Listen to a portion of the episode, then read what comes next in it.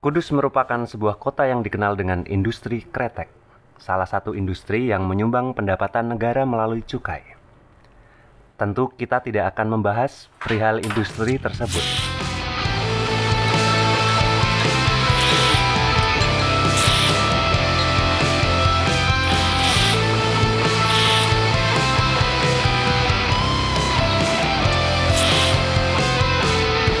Selamat datang kembali dalam Rencana Rahayu Podcast.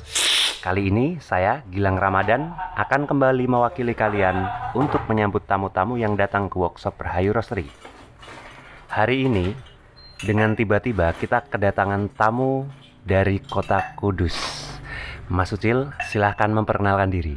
Halo, selamat sore. Ini lagi sore ya. Oh, iya. Eh, nama saya Iwan Kurniawan, saya dari Kudus. Eh, kebetulan saya mempunyai kedai namanya Nomor 8 Coffee.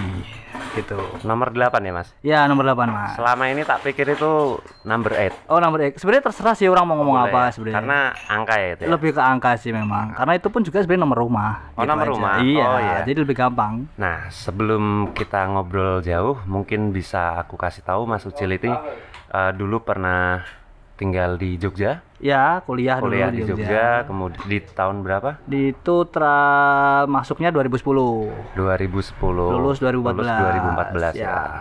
Kemudian memutuskan untuk membuka kedai kopi di Kudus. Kudus itu tahun 2015. di 2015. April 2015. April 2015 ya. Banyak dari kita yang belum pernah ke kota Kudus, Ya. termasuk saya belum pernah sama sekali ya kan. Yang cukup menarik, eh, Kudus merupakan boleh dibilang kota satelit ya, Ya. kota yang nggak sebesar Yogyakarta, mungkin nggak sebesar Sem- Semarang gitu kan.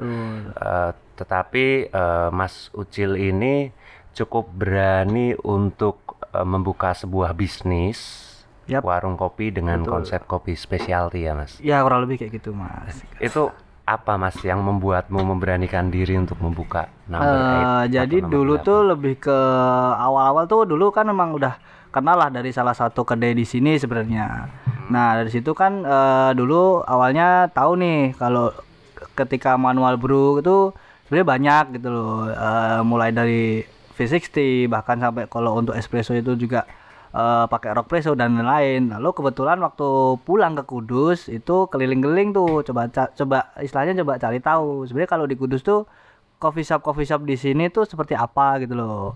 Entah dari ranah specialty atau yang biasa-biasa itu seperti apa pengen tahu. Ternyata dan dari ranah specialty itu memang belum ada. Oh, belum ada. belum ya? ada dulu. Jadi eh, ya sudah ada sebenarnya kalau kita bilang kafe untuk yang ya kafe lah ya udah berbasis eh, espresso mesin cuma eh, dia lebih ke ya belum belum terlalu sharing dan lain-lain perihal specialty itu belum ada gitu loh. Pergerakannya belum ada. Jadi Belum value-value yang Ah, kamu dapat di Jogja belum ada di betul, Kudus ya. Betul. Jadi ya aku pikir itu sebuah potensi yang besar untuk mengawali sih sebenarnya gitu. Dari situ mulailah berkeinginan untuk kalau saya nggak mulai ya nggak akan mulai. Jadi ini potensi yang sangat besar gitu bagi saya di ranah bisnis loh ya. Oh, di ranah bisnis. Ya, begitu. Tapi memang da- dari awal berarti eh, ada kepikiran untuk at- atau sedikit motivasi memang bikin coffee shop untuk bisnis juga gitu ya mas? Ya, karena eh, melihat eh, ke belakang lagi ternyata Kudus pun juga punya namanya eh, gunung bukan gunung ya, pegunungan Muria. Oh iya. Nah dari situ kayak eh, dulu waktu di Jogja ketika ngopi dulu di masih Kopdar Rika ya kalau Mas Gilang dulu ya. Dari situ terus ke Mas Pepeng juga ke mana-mana sharing-sharing sama teman-teman cara brewer juga. Dulu kayak kok Muria kayaknya nggak dikenal ya? Atau gimana sih? Kayak penasaran gitu loh. Jadi mau nggak mau juga akhirnya mempelajari gitu loh. Semakin mempelajari ternyata besar banget potensi. Saya nggak nggak cuma bisnis dari kayak komunikas atau apa komunikasi atau komunitas dan lain itu ternyata bisnis ini tuh sangat besar banget sih. Oh, yang yang awalnya cuman ad- ada satu eh, tadi kalau bo- boleh sedikit disimpulkan satu karena kamu nggak nggak bisa dapat kopi specialty di Kudus gitu Iya, kan masih susah jarang gitu, memang nggak ada. Yang kedua, oh ternyata ini bisa jadi usaha juga. Bisa gitu kan. juga, Ternyata- gitu. Nah, setelah kamu eh, mulai usaha itu malah loh kok impactnya nggak cuman eh, di finance gitu ya nggak cuman ada ada impact sosialnya juga misalnya Iya, sangat luas networking gitu. Oh, buat semuanya sih. developing eh, Betul. sosial masyarakat ya kayak gitu ya menarik ya boleh diceritain nggak di nomor wolu itu em,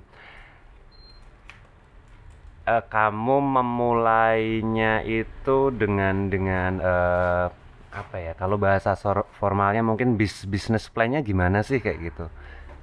Apa ya awalnya sebenarnya nggak ada bisnis bisnis plan yang ter, Ah. tertata sih sebenarnya lebih ke kayaknya saya harus buka deh gitu loh Harus intinya buka. gitu aja Ah. sebenarnya terus modal apa sih gitu nah kebetulan dulu ada salah satu roastery di Kudus kan ya namanya Mas Chris itu Hmm. Nah, dia kebetulan punya salah satu alat V60 yang kebetulan juga dulu pernah tahu ketika Caraka Brewer yang Jogja itu ya. Iya. Dulu berawal dari Mas Bre sama Mas Andra terus teman-teman yang lain lah. Nggak terlalu kenal sih, Iya, lebih ke Mas. Andri sama Mas Bre. Ha-ha. Sebenarnya yang menyemangatin saya dulu Mas Bre. Oh iya. Nah, dia pernah bilang, udah mas, kamu buka aja juga di Kudus. Setidaknya walaupun kamu ntar buka terus entah bangkrut atau enggak lanjut, setidaknya kamu udah jadi pionir di Kudus. Oh gitu Nah ya, itu yang sudah membuat dimulai ya, saya kayak semangat ya. sangat semangat jadinya. gitu loh dari situ. Nah ketika dulu ada roster itu dia punya alat V60, Ha-ha. kemudian saya beli kan. Ha-ha. Nah beli tapi nggak punya gilingan. Oh berarti awal tuh eh, kamu gimana nih nye- nyewa dulu udah udah ada tempatnya atau? Enggak, jadi itu dulu tuh eh, ibu ibu kan kalau pagi itu jualan nasi mas, sebenarnya warteg gitulah. Oh iya. Nah, cuma sampai sore gitu loh. Ketika sampai sore nganggur kan. Nah, mau nggak mau kayaknya harus tahu aku pakai deh kalau buat malam hari gitu kan. Ketika malam hari pakai ya udah, akhirnya cuma pinjam gelas yang biasa dipakai ibu di warung. Oh, iya. Kayak gitu ya bener-bener sederhana kayak cuma pengen buka gitu aja. Buka, ya. Udah, Kebetulan kan juga dulu kalau di Kudus bisa dibilang aktif juga lah dari teman-teman kayak eh, sepeda, Oh, skateboard, komunitas graffiti, gitu ya. komunitas gitu-gitulah. Nah, akhirnya kan ketika dulu masih zaman BlackBerry itu ya, itu update status nih, yang mau ngopi tempatku monggo. Loh itu Udah. masih pakai BlackBerry dulu Mas, masih pakai BlackBerry serius. Nah, itu tahun 2015 ya. Iya. Dia masih pakai Black- BlackBerry dan eh, maksudnya ini jadi Kasihan sekali ya. iya. Padahal Android loh udah ya. Iya udah Android kita udah udah eh, komunikasinya pakai WhatsApp Iya, kayak gitu, kan. gitu. Cuman di sana teman-temannya Belum, jadi memang ya modal nekat bener dan dulu Iya. tuh masih pakai gilingan manual kan. Itu Ah. pun masih pinjem Mas Chris belum beli. Oh, Mas Kris yang siapa roastery tadi, itu. Roastery, ya. Jadi aku pinjam dari dia, aku pakai buat giling gitu. Ya awal-awalnya ya kalau kita jual arabica ya susah sih memang awalnya memang robusta. Jadi kalau robusta pun kalau pakai Harrius Carton kan kalau mau halus nih Iya. dia harus dua kali. Dua kali. ya kan ya itu itu tiga bulan itu pakai gilingan manual itu. Iya apalagi bapak-bapak yang pengennya mas kopinya yang halus ya. Oh iya. tebel kontrol gitu kan wah itu sangat susah sekali itu Susah ya. Jadi Heeh. bah- ini cukup cukup eh, militan ya sebenarnya Oh, ya karena militan. karena dengan dengan ib- ibu ada warung di Iya. Jalan Menur ya kalau nggak Iya, salah Jalan ya. di. Jalan Menur nomor 8 nomor delapan. Kudus itu kan terus oh malamnya nggak dipakai nih karena ibu ju- ibu jualnya dari pagi sampai pagi siang sampai aja? siang lah paling nggak sampai, sore siang ya, sih nggak sampai sore sorenya Heeh. coba kamu jual Ya. dengan bermodalkan V60 hanya V60 dripper aja, betul kemudian em, gilingannya masih manual gilingannya masih minjem eh, juga, minjem juga. gitu. dan dulu kalau kita kulakan beef nih ha-ha. dulu kan setahunnya jualnya 200 gram Iya, gitu iya. kan. dulu tuh beliku cuma gayo tuh 50 gram Oh, Kayak gitu, ngeteng gitu ya. serius cuma ngeteng dulu jadi dipikir nih orang nih jual dijual lagi atau buat sendiri atau gimana itu Iya, orang iya. bingung padahal itu buat jualan buat jualan ya. Tapi eh, ini yang yang justru menarik karena karena em, bagaimana mengawali dengan sesuatu hal yang kecil, Yap. eh, sesuatu hal yang sudah ada gitu, nggak nggak perlu mengada karena ya eh, back to basic lah. Jualan Ya, kopi butuhnya apa sih? sih. Ih, kopi Iya, dan air. kopi gitu. Kita, kita Betul. seduh. Nah, karena kita seduh itu kita kan ngasih adding value ya, istilahnya Betul. nambah nilai. Tuh, makanya kita eh, dapat margin atau dapat keuntungan dari situ. betul Itu dulu jual di harga berapa, Mas? Dulu itu awal tubruk itu 5000 Mas. 5.000 Udah ya? berani 5000 tuh. Oke. Den- Filter cuma 6000. ya. Dengan Iya, nambahin 1000 filter tuh udah. itu buat filter gitu Iya, ya berarti udah ya. udah keren itu. Padahal padahal eh, kopinya bisa jadi lebih banyak dari tubruk ya. iya, harusnya lebih banyak. Hitungannya berarti kalau dulu kalau ada orang yang pesan filter lebih rugi jatuhnya kalau Iya, bisnis makanya gitu. kayak gitu. Iya iya iya. Oke. Di, di 2015.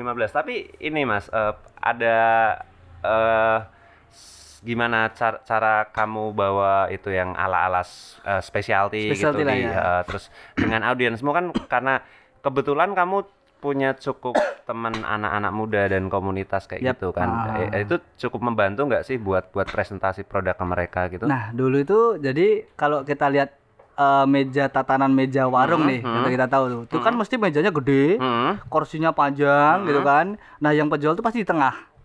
Ya Oh, kan iya, gitu iya. kan. Nah, itu yang menjadi istilahnya kayak senjata buat saya untuk presentasi sebenarnya. Hmm. Secara tidak langsung tuh kayak ya open service gitu loh. Kalau sekarang ya. Ya, kalau sekarang bahasa kerennya open open service service, gitu loh. iya. Jadi ketika saya ngobrol sama satu pelanggan bahwa ini loh fisik itu sebenarnya kayak gini, kopi itu sebenarnya kayak gini, gini-gini. Sebelahnya kan kurang apa secara tidak langsung kan dia juga Akan mendengarkan. denger. Nah, dari Oh, situ iya. dia mulai timbul pertanyaan. Dari situlah komunikasi ya kita bilang Ah, edukasi iya, dan lain-lain iya. tuh benar-benar tersampaikan semua gitu Oh, loh. gitu ya. Makanya dulu ketika buka pun eh, ketika ada acara di Jogja atau Ah. apa kan mesti aku dateng kan Mm-mm. warung tutup kan mesti Iya, gunanya iya. apa sih mas gunanya untuk mencari ilmu tadi ketika Oh. udah dapet bawa lagi ke kudu Kulaan informasi ya. betul mas Ya. karena ya Kalau Kalau- nggak nggak update ya bosan Iya, ya. Kayak, betul. Kemarin udah ngomongin itu itu mulu gitu kan. Iya. Kurang bahan Oh, gitu. oh, ya. bahkan kalau mau sharing tuh kadang bingung sama siapa dulu di Kudus kan nggak ada awal-awalnya Iya. kan. Setahunnya kan cuma ya udah kedai gitu pesan udah duduk gitu kan. Ah. Iya itu 2015. 2015. Jadi memang dulu harus keluar kota Iya. ke mana pun buat cari-cari ilmu. Istilahnya kayak kita apa ya balik ketika aku dulu buka pun kayak balik desa bangun desa. Oh, iya. Nah gitu mas. Bagusnya ngarso berarti ya. Jadi dulu Oke. pengennya gitu ah. sebenarnya. Hmm, menarik banget dan eh, kalian tahu nggak sih jika hari ini kebetulan Mas Imam itu baru memboyong eh, mesin roasting 5 berkapasitas 5 kilo. Wow. Eh, bayangkan dari dari kamu jualan dengan modal 50 gram roast bean Iya. sekarang Grinder eh, grinder minjem. minjem gitu kan. Tempat minjem. Iya, dan besok karena karena ini nanti mesinnya akan on the way ke Kudus ya dibawa Ya. dari Jogja. Ya. Besok bisa 50 gram kali eh, 10 ka- eh, 100 ya. Berarti udah dengan kapasitas itu 100 kali lipat bahkan sudah mampu produksi sendiri gitu dan Betul. menurutku em, itu sebuah pencapaian yang yang sangat patut diapresiasi dan Siap. em, dan aku aku pengen teman-teman di mana pun kalian berada kayak ada beberapa teman-teman juga eh, aku sering dengar juga kan untuk untuk teman-teman yang buka di daerah atau di kota-kota satelit itu kan Ah. mereka em, problemnya banyak akan akan lebih banyak gitu loh Iya, sangat banyak sih. ya sangat rata-rata. banyak kayak susah eh, presentasi produk misalnya Iya. karena peminumnya juga Betul. kayak PR PR utamanya kan kita jualan produk yang mereka tuh nggak butuh-butuh amat Sebenarnya kan kayak gitu, kan. tapi memaksakan. Biar dia minum Biar gitu loh. dia minum. Nah, nah dengan cara apa? Dengan dengan presentasinya itu open service-nya kan harus baik kayak gitu. Iya, betul. Belum lagi nanti eh, dengan ketersediaan bahan baku misalnya atau Hmm. alat-alat kayak gitu kan itu akan lebih menjadi kendala sih. Semisal 2015 Mas. Iya. Ya Ah. Eh, mungkin kalau di Jakarta gampang ya nyari Gampang, mesin 2015. lamar Zoko bahkan Wah, gitu. iya. Asal duitnya ada iya. gitu kan. Jangankan mesin, Mas. Iya. Kita tahu ini harus yang roastingnya gimana, brewingnya gimana Iya. aja itu di Kudus aja udah susah gitu loh Udah mempelajari ya, V60 ha-ha, gimana, gitu ya. kalita gimana itu sangat susah sekali, Tapi Mas. malah malah hal-hal kayak gitu yang yang harusnya menstimulus semangat ya, Mas. Betul Iya. mas, nah itu betul. Jadi memang benar-benar ya mau nggak mau kita harus selalu belajar gitu loh. Mm, Oke.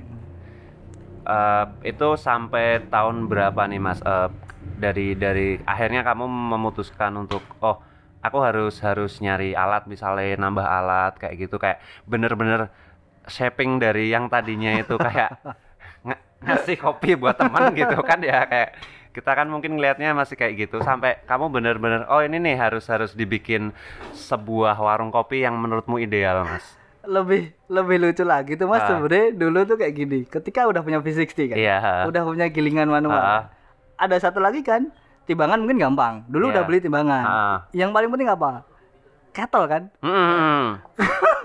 Jadi dulu itu bener-bener gak punya kettle, tapi dulu kebetulan ibu tuh kayak nyimpen air tuh su- sukanya tuh di gentong gede gitu loh. Oh, gentong. Nah, Ah. ketika gentong gede itu ada kayak gayung, kan. Gayung. Gayungnya tuh ada yang modelnya tuh kayak ada kayak celok. Spotnya Nah, gitu. spot yang kayak Iya. miljak gitu loh. Ah, nah, iya. dulu nyedukku tuh pakai Oh, gayung pakai itu, kayak Mas. gitu ya? Iya, serius. agak PR ya kalau ya, jadi ya ya udah sih seadanya gitu Iya. jadi jadi ketika dia itu di hari awal buka itu memang belum belum nyari duit sih memang Iya, ha-ha. baru hari kedua sebenarnya kan dulu awal apa ketika tadi aku bilang awal buka kan cuma dari update BBM kan oh iya broadcast. Oh, jadi hari kedua itu mikir paginya ntar malam buka lagi gak ya Oh iya masih masih tentatif ya jadi ya bukanya. iya jadi mah ya udah deh buka lagi ya jadi ketika malam buka itu ya udah di situ baru ada transaksi jual beli dari situ baru punya uang kan ya Iya. besoknya baru beli kettle yang buat air jam-jam mas itu pun di pasar serius Oke, ber- berarti ketelnya bukan alih-alih Buono gitu atau Tiamo bukan, gitu enggak? bukan. Aku tuh punya kettle tuh setelah kurang lebih itu enam bulan deh kalau nggak Oh, salah. 6 bulan buka Iya, ya, it- 6 bulan pertama Oh, itu ya. oh, itu kebetulan ada teman yang lagi ke Jakarta. Dia ngopi di mana, kebetulan ditawarin. Ah, Ini Ah. ada kettle second. Oke. Tiamo dulu Tiamo, tuh. ah. Harga 350 kalau nggak salah. Iya. Ya udah, ambil gitu. beli ya. Itu. Jadi kayak ya apa ya bener-bener kalau ada Ah. duit baru beli Baru alat, beli ada alat. duit baru beli alat. Oh, Jadi belum gitu ya. mikirin ini buat finansial sehari-hari itu Iya. belum mikir sama sekali, Iya, Mas. iya, Ngeflow aja sampai sekarang Flow sih ya. sebenarnya. Bahkan ke- tapi pas awal itu dulu udah udah kepikiran nggak sih bakalan bakalan roasting misalnya atau aku bakalan produksi atau bakalan se Eh, apa ya Awalnya sih lebih belum serius sih. dari ini kayak gitu. Awalnya sih belum, cuma ketika udah beranjak satu tahun, dua tahun, semakin Hmm. ke situ kan semakin tahu nih, oh mana sih coffee shop coffee shop yang istilahnya pergerakannya tuh seperti apa Ah, dulu begitu. eh, kayak dulu kan awal juga di Semarang kenal kebetulan kenal sama si Kofrit Pana. Oh, Pana, ya. Aku banyak belajar juga dari dia sebenarnya Iya, Mas. Dari iya. situ dia kan roasting, Ah. akhirnya tahu nih roasting seperti apa. Ah. Dari situ mulai kenal, eh ada ternyata ada Stampton, Oke, ada apa ah, di, di luar luar, tuh. gitu nah, ya. ternyata setelah aku pelajari pun ternyata oh ya asik juga roasting dalam arti ternyata jenjang coffee shop tuh eh, gak cuma di ranah bar Ah, atau di ah, ranah ah. Roasting Ah. bahkan ternyata ada green bean buyer Hmm, ada iya. kaper Ah. bahkan ya kayak gitu gitulah akhirnya dari situ oh ya udah deh kayak aku udah mulai roasting ha, ha. lagi-lagi dulu di Kudus juga belum ada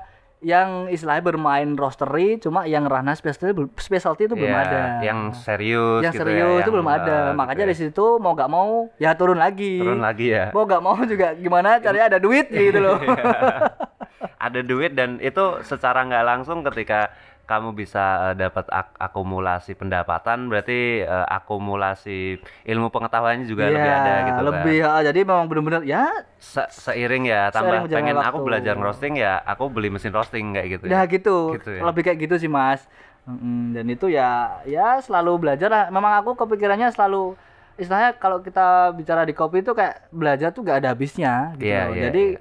Selama ini udah jalan nih kedai mungkin udah ada yang megang lagi kita Ah. lebih ke fokus ke roastery nah ketika roastery nanti juga udah ada yang bantuin roasting mungkin nanti lebih ke cari-cari biji atau Iya, mana-mana sharing lagi trader pertanian tuh gitu sebenarnya ya. nah, kayak gitu-gitu mas lebih kayak gitu sih. Memang ya tidak tidak sesempit itu ya eh, Iya, dunia betul, dunia kopi kayak gitu. Pengennya gitu. Karena ya em, mungkin buat beberapa teman-teman juga di kopi ada ada yang fokus eh, untuk berkomitmen atau atau di di satu bidang pekerjaan kayak Betul. barista itu ya cuma barista. ya barista itu sebenarnya nggak apa-apa juga tapi karena karena memang jadi deep down kayak gitu. Betul. mungkin kayak Mas Ucil kayak gini eh, dia dia ternyata ngelihat banyak banyak banget hal-hal Iya, baru gitu dan dan pengen iya. tahu gitu kan. Pengen tahu lebih ke industrinya tuh seperti, seperti Iya, apa gitu. eh, gitu ya. Ya impian kecilnya pengen kayak punya pabrik kecil-kecilan gitu. Oh iya itu menarik itu oh iya ya udah ya Ya, besok ya. Nah itu tahun berapa mas? Kamu beli mesin roasting yang satu kilo ya dulu ya? satu kilo itu itu 2017 2017 ya, iya. ya cukup bertahan dua tahun dan udah agak Akhirnya capek Ya, agak capek ya. Kayak itu se- seiring ya. ya dinikmatin sih mas kalau aku ya. sih ya, Iya. ah, betul-betul tetap walaupun dinikmati tetap kan kita harus punya tujuan sih Iya. mau Goalnya di set gitu ya. Ya, paling gak kan kita memang punya impian jangka panjang nih, Ah. tapi kan juga ada impian jangka pendek. Jangka pendek, Nah, itu ya. yang aku yang aku pakai tuh seperti itu sih sebenarnya, Mas. Ada eh, tips-tips nggak mas? Atau eh, apa nih eh, Apa ya? dukungan moral buat teman-teman kayak gitu yang kalau buat teman-teman sih mungkin kalau dari persepsi aku ketika di ranah yang kota yang nggak terlalu kecil mungkin Iya. buat semangat teman-teman yang di kota-kota satelit sih. Ha. Kebanyakan kan memang apa ya? Ya udah sih eh, ketika ramai kopi kadang cuma mikirnya ya udah aku buka kopi Hmm, gitu hmm. kadang ya itu itu ada bagusnya Hmm. ada bagusnya tapi dampaknya itu sebenarnya lebih ke eh, apa yang membuat apa yang membuat kalau aku sih lebih ke gini sih mas apa yang membuat eh, masyarakat di sekitar tuh lebih mengenal kopi gitu aja Oh, gitu ya, Lebih gitu berarti- aja Oke, oke. lebih ke apa sih sebenarnya lakuin aja Hmm. cuma harus memikirkan eh, value apa yang membuat masyarakat itu lebih menghargai tentang kopi Oh, lebih Kayak gitu lebih sih. suportif yang apa kita kerjakan itu iya juga ya. oh. Karena- Ya tempat guna dan lain-lain lah kayak Ah. gitulah kurang lebih kayak gitu sih Tantangan terbesarnya apa Mas dulu Mas? Atau kamu punya dalam eh, 2015 sampai 2050 lah ya. Eh sorry 2020 ya. Eh, kurang lebih lima tahun Mas. Apa yang pernah nggak sih di di satu titik atau ada ada kejadian yang menurutmu kayak aduh nih aku aku hampir menyerah katakanlah. Boleh di-share nggak Mas? ah itu apa ya yang kalau paling pahit-pahitnya nih Mas lima tahun kerja di kopi gitu, usaha sebenarnya di kopi. sebenarnya sampai sekarang itu masih terasa Mm-mm. itu adalah PR-nya adalah eh s- apalagi Kudus ini udah mulai banyak kedai-kedai buka nih ya. Aha. Cuma ketika semakin banyaknya kedai buka ini bukan malah bertambah orang-orang orang-orang yang lebih serius di kopi itu Ah. malah nggak nggak terlalu nggak banyak gitu Oh, loh. gitu. Malah justru lebih ke mikirnya eh, cuan cuan cuan gitu doang Oh. lebih ke eh, padahal kan Iya. kalau kita mempelajari kalau dari saya sih Ah. ketika mempelajarin dalam arti lebih serius di kopi itu sebenarnya ketika kamu punya satu kedai dan punya satu karakter aja Hmm. Iya. kayak gitu itu tuh pasti kayak orang tuh lebih mengenalnya lebih gampang gitu loh Hmm, karena kamu punya gitu ya. karakter punya Kak, jati diri gitu. nah nah sedangkan kalau di Kudus tuh kayak masih kayak ikut-ikutan Oke. atau apa itu sangat sayang oh iya Ah, dalam arti bisa jadi kan itu kalau mikirku sih Ah. pasti nggak berjalan yang istilahnya lama, itu Lama, kan lagi gitu sustain eman gitu ya, gitu, loh. sayang ya. sayang sekali ya itu orang masih mikirnya pendek banget gitu asal dapat duit udah gitu Iya. aja wah itu sangat apalagi udah udah investasinya udah gede gitu Nah, kan itu, yang Mas, yang, dis- gitu. yang cukup disayangkan ya Betul. berarti eh, pokoknya mungkin bisa shaping eh, jati diri coffee shopnya gitu kan di Hmm. eh, apa ya branding identity lah ya, Ya, kayak kayak brand image kamu, lah. brand image kamu ngapain sih di situ buka itu harus Oh. benar-benar kuat nggak sih harus Betul, tahu ya harus setidaknya tahu. kan Sedangkan di kopi kan kalau kita bicara itu jangka panjang gitu loh, Iya, bukan iya, jangka, panjang pendek. sih sebenarnya karena Iya.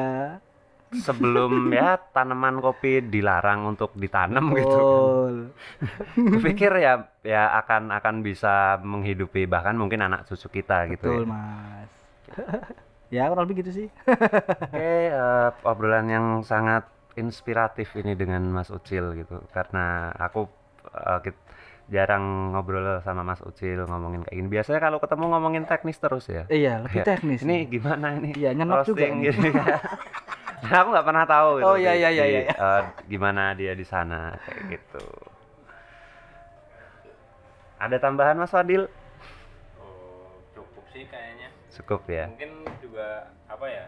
eh, ada sedikit kalau tadi apa namanya? eh, dari dari dasar pengalaman ya. Iya. Kalau ini insight ke depannya nih Hmm. buat teman-teman yang juga sama-sama dari kota-kota satelit. Iya. Oke. Kira kita mau ngapain gitu. Kan sekarang udah udah cukup maju ya karena karena dari segi informasi juga Le- udah lebih Udah lebih, cepat gampang ya, ya. sekarang tuh Nggak untuk kayak dulu lah. Kayak Ah. dulu kita Hmm. yang tadi kata Mas Ecil Iya. cari info Iya. dat- datang beneran kayak gitu kan Sekarang ke bisa Jogja. YouTube kan Iya, semua Iya, iya, kayak resep-resep pun juga udah banyak kan Iya. sebenarnya kayak Sa- gitu. Itu itu juga kayak misalnya mungkin tantangannya udah sedikit terkikis ya. ya. Sa- Satu yang satu faktor betul. itu informasi Se- sekarang cukup bisa lah ya mengakses Cukup informasi kayak gitu. apa ya? Agak-agak susah ini sebenarnya. karena karena memang dari kota kecil tuh kayak ya setidaknya lebih banyak harusnya ketika ketika memang informasi udah banyak sebenarnya Hmm. Ada baiknya sih sebenarnya kita lebih saling sharing atau Hmm. bertukar informasi yang memang kadang kan ada yang informasi ketika dia di ranah tulis Ah. kadang di praktek itu beda Beda gitu ya. kan mungkin Ah. lebih kayak gitu sih lebih ke sharing-sharing gitu aja sih Heeh, karena kan apa ya kalau kalau cuma kita membaca pun kan kadang kurang gitu Iya, loh bisa Gitu. misinterpretasi kadang gitu, gitu heeh. ya. misal aku dulu pakai mesin satu kilo gitu kan, yang kayak gitu. Ah. Ketika baca Scott Rao Scott misalnya. Rao itu kan airflow, airflow apa ya gitu kan, padahal nggak ada airflow-nya gitu loh. ternyata nggak relevan belas gitu Iya, makanya. agak susah Agak juga gitu susah. ROR-nya kok nggak sesuai itu, gitu kan. itu. iya sih banyak hal-hal kayak gitu sih untuk mungkin nyari relevansi kayak gitu memang harus sharing ya karena Iya, karena kita uh, sih. kayak mau nggak mau uh, untuk Iya. untuk masuk cil untuk Rahayu Roastery yang yang memang uh, lahir dari um, dari hobi gitu kan Iya. Uh, salah satu kekuatannya memang meng- gimana kita caranya mengembangkan industri ini bareng-bareng kayak Iya, gitu nggak sih mas? bareng-bareng sih. Dengan upgrading informasi kita apa ya se- sebisa mungkin ada Betul. ada terjadi peningkatan peningkatan Apal- kayak apalagi gitu ya. kan menurut saya kan juga kalau kita bilang specialty kan ranahnya masih kecil gitu Masih loh. kecil ya. Hmm. Kalau kita nggak sharing bareng atau kita rangkul bareng industri ini nggak akan gede gitu Iya, loh. iya. Pasti segitu aja. Masih tetap komoditi yang paling gitu Iya. kan. Oke, terima kasih banyak Mas Ucil. Siap, sama-sama. Terima kasih juga. Yes, uh, terima kasih banyak juga teman-teman yang sudah mau mendengarkan sampai akhir. Uh, tetap semangat dan selamat ngopi.